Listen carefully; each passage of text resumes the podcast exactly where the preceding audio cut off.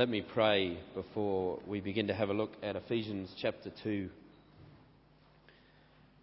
Father God, we thank you for drawing us together this morning. We thank you that we have come to hear your word, and we pray now that you prepare our hearts to be humble before it. You prepare our hearts to receive it, and we pray that you will transform us to be more like your Son through it. We pray this in his name. Amen. It's worth having uh, Ephesians chapter 2 uh, open, verse 1 to 10, we'll be looking at. Uh, now, I've forgotten what page that was, but I think it's uh, 1174, page 1174, Ephesians chapter 2.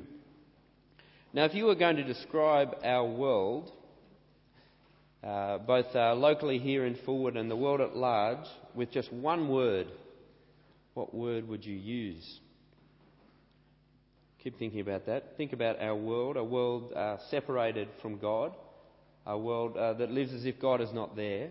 If you were to describe a world like that with one word, what word would you use? Well, keep thinking. Let me tell you uh, a bit about a place uh, that I visited uh, some years ago on the way uh, to South Africa. I was going to South Africa for a friend's wedding and to speak at a township there. And uh, along the way, we stopped off at Singapore. Now, I've never been to Singapore before, and I haven't been since.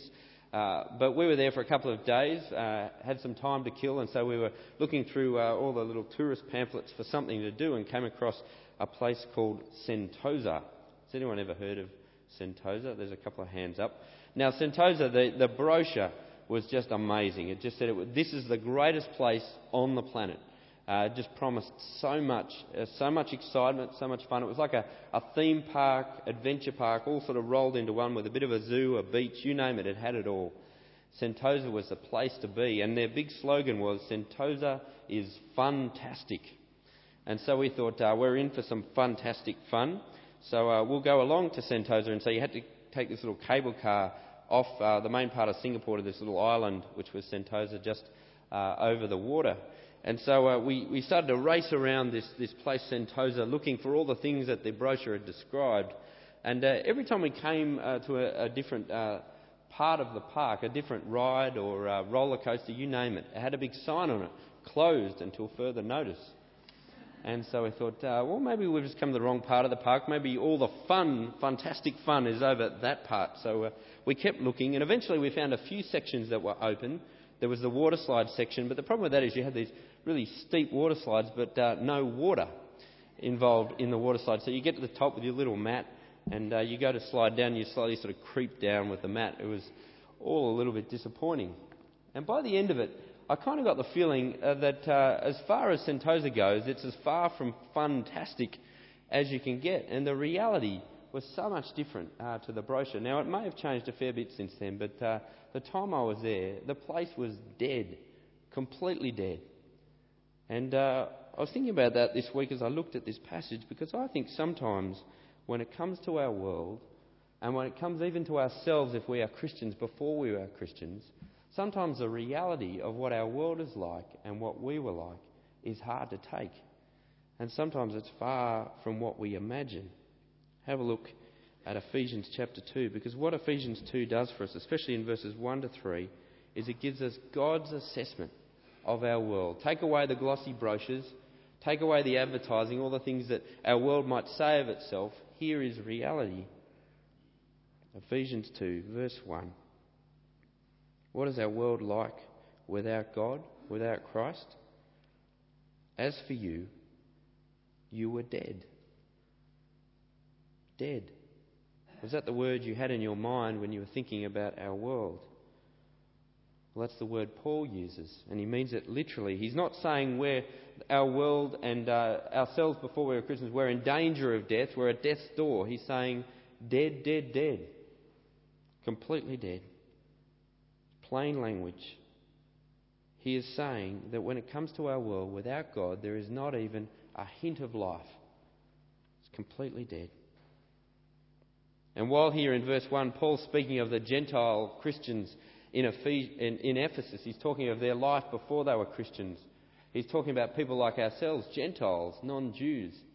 By the time he gets to verse 3, he wraps them up in it as well, and he says, really, everybody was in the same boat. Without God, we are dead. Hard to take, isn't it? All people, regardless of appearances, regardless of intelligence, regardless of even some sort of sign of morality, are dead without God. Jeremy Bentham, uh, a founder of utilitarianism, uh, was a man with a very dark sense of humour. Uh, and one of the most famous pictures you can find of Jeremy Bentham was a photo taken of him in this, this lovely suit uh, with a cane uh, sitting on a chair, and he's in a glass case. And really, that picture highlights a, a very bizarre end to Jeremy Bentham's life. Because what he said uh, as his life was coming to an end, he said, uh, If when I die, uh, the university, the London University College Hospital embalms my body and uh, places me in this glass case and sort of wheels me out for every time they have a board meeting, and I can be part of that meeting as long as the hospital exists, then I will give my entire fortune, which was considerable, to the hospital. So that was, that was his promise. If you embalm me and put me in this case and sort of wheel me out to be part of your meetings, then you can have my entire fortune. And so they did it. So each year, Bentham was wheeled out to the board meeting, and the chairman said, Jeremy Bentham, present but not voting. now, uh, Jeremy Bentham, as he sits at those meetings, would never raise his hand, he'd never move a motion, he'd never sort of uh, question something that was said. His contribution was utterly worthless. The fact is, dead people can't do anything. And that's what Paul is saying about our world and about us before we were Christians, if we are Christians. Absolutely, universally dead. Dead, dead. And I reckon this sort of plain speaking from the Bible is hard to take, isn't it? Because the people around us aren't like Jeremy Bentham. They're, they're very much breathing and living and walking and thinking. They're active. But Paul here is talking about the harder things the soul.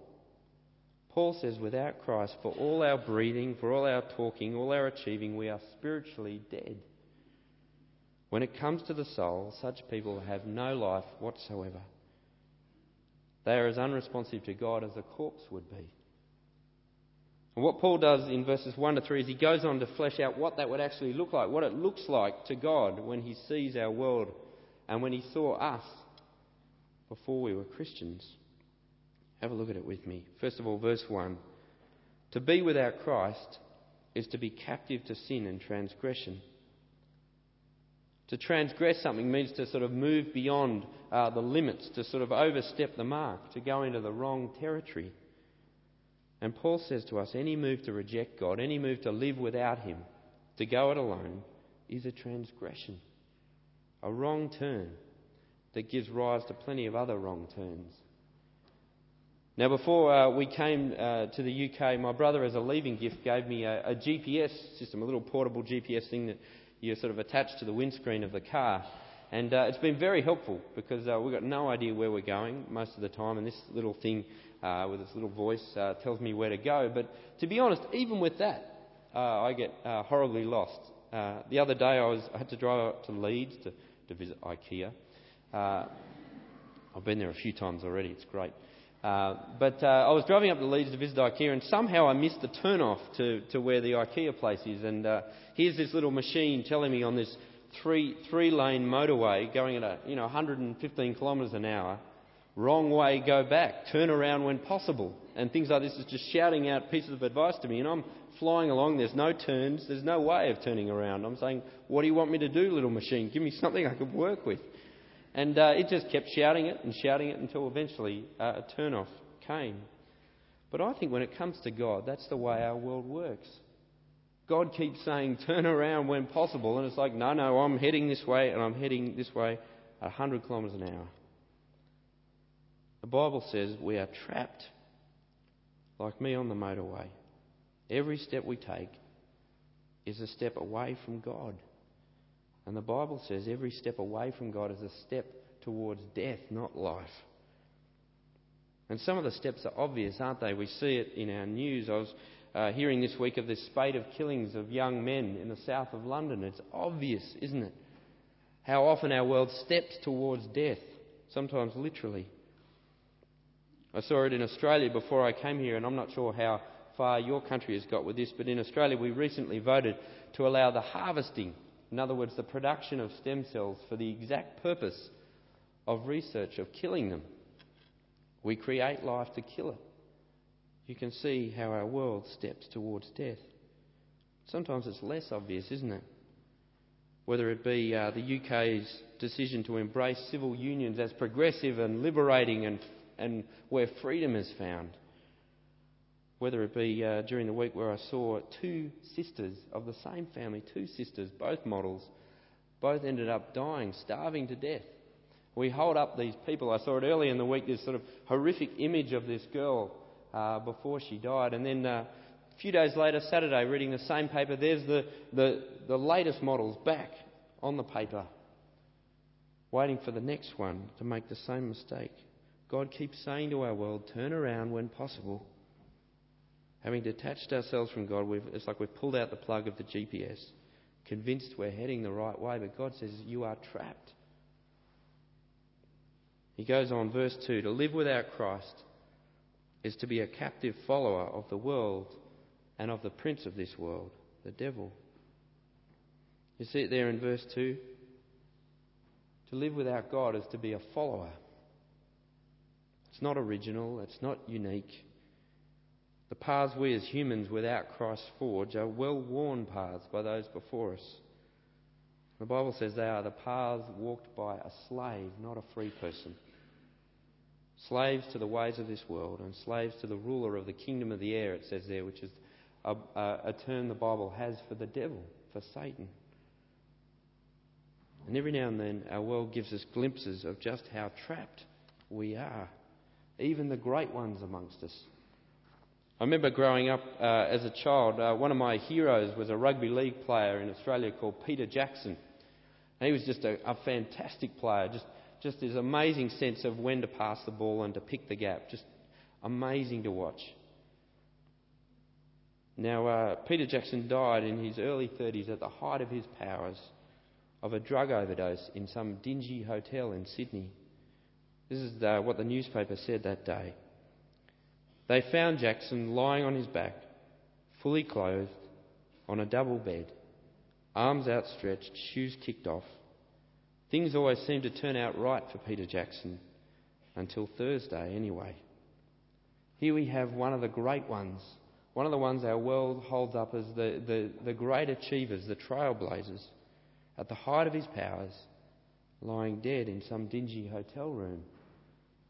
When God looks at our world and looks at what we call freedom, he sees how humanity has snatched defeat from the jaws of victory.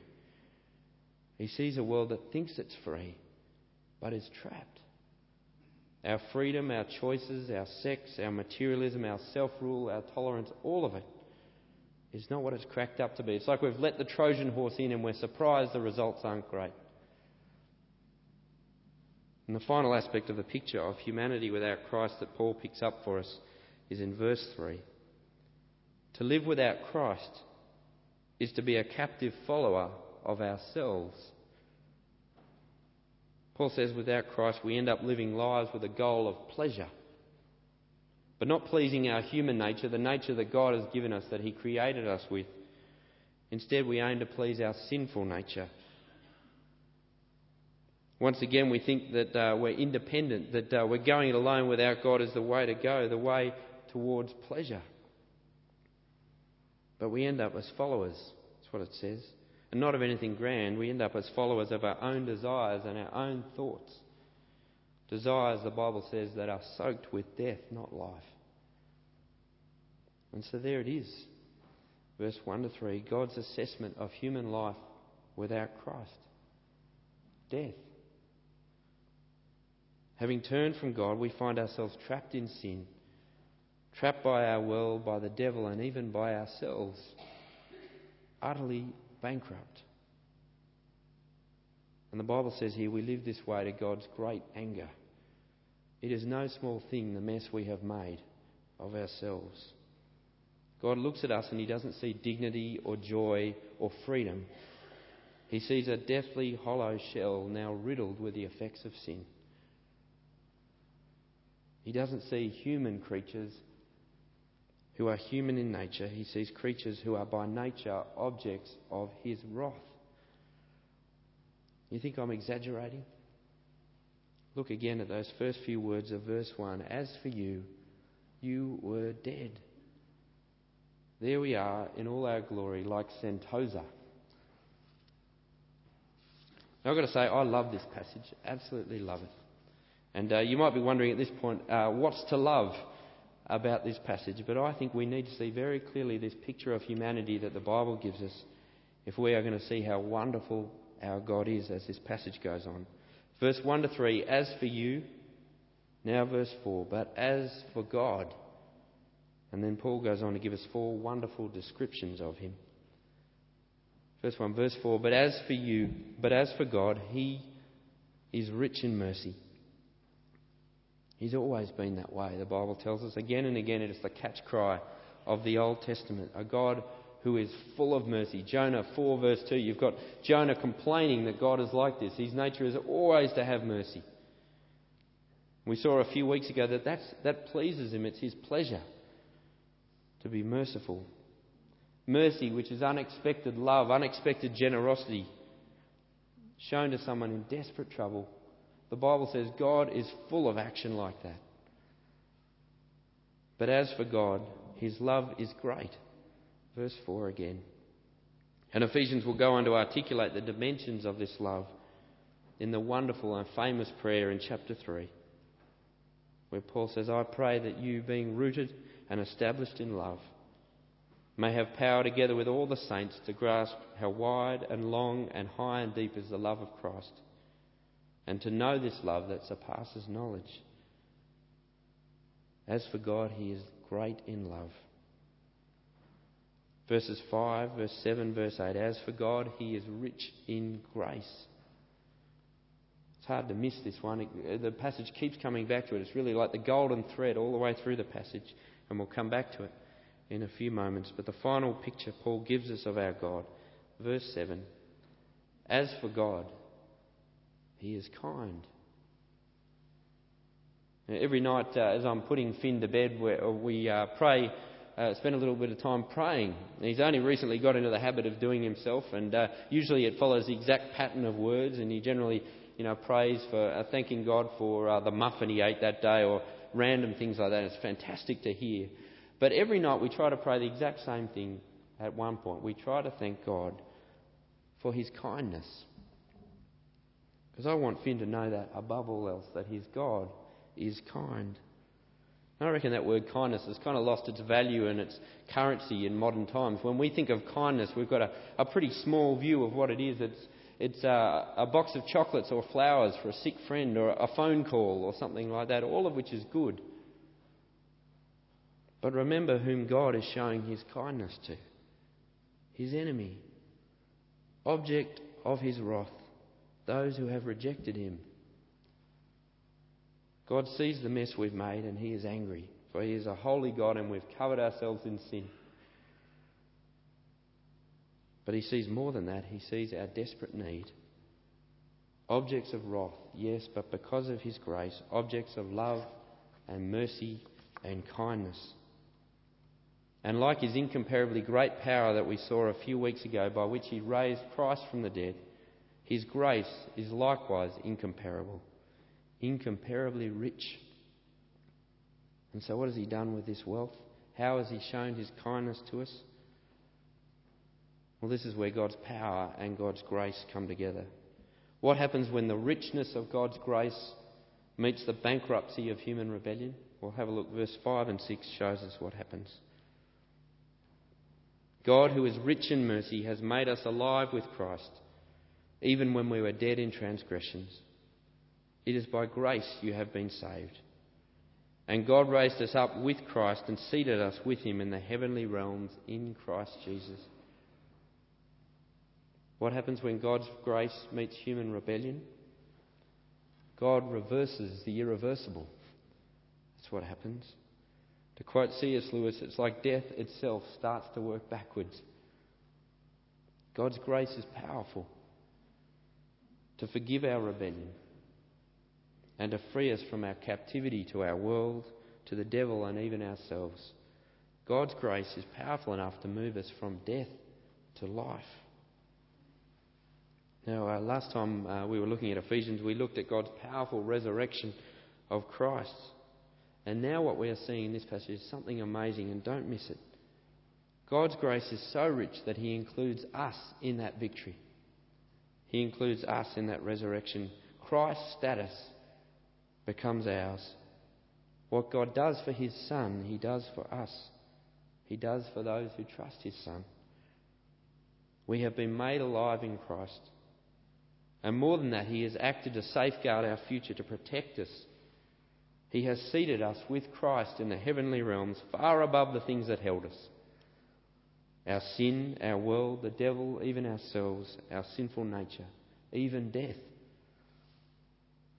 How did such a change happen? That the picture of verses 1 to 3 could so rapidly become the picture we are seeing now of kindness in the place of wrath, of freedom in the place of captivity, of life in place of death. Well, it's simple. And as I said before, it's really the thread all the way through this passage, if not the whole Bible. Verse 5 It is by grace that you have been saved. And then, just in case we miss it, Paul says it again in verses 8 and 9 It is by grace that you have been saved through faith. And this is not from yourselves, it is a gift from God, not by works, so that no one can boast. How does it happen? By grace through faith. You put those two words together, grace and faith, and it makes it abundantly clear that it had nothing to do with human effort or human merit. Really, faith just means accepting what has already been done in Christ. But there's something even more amazing being said here. Have a look again at verse 8. Have a look at the how.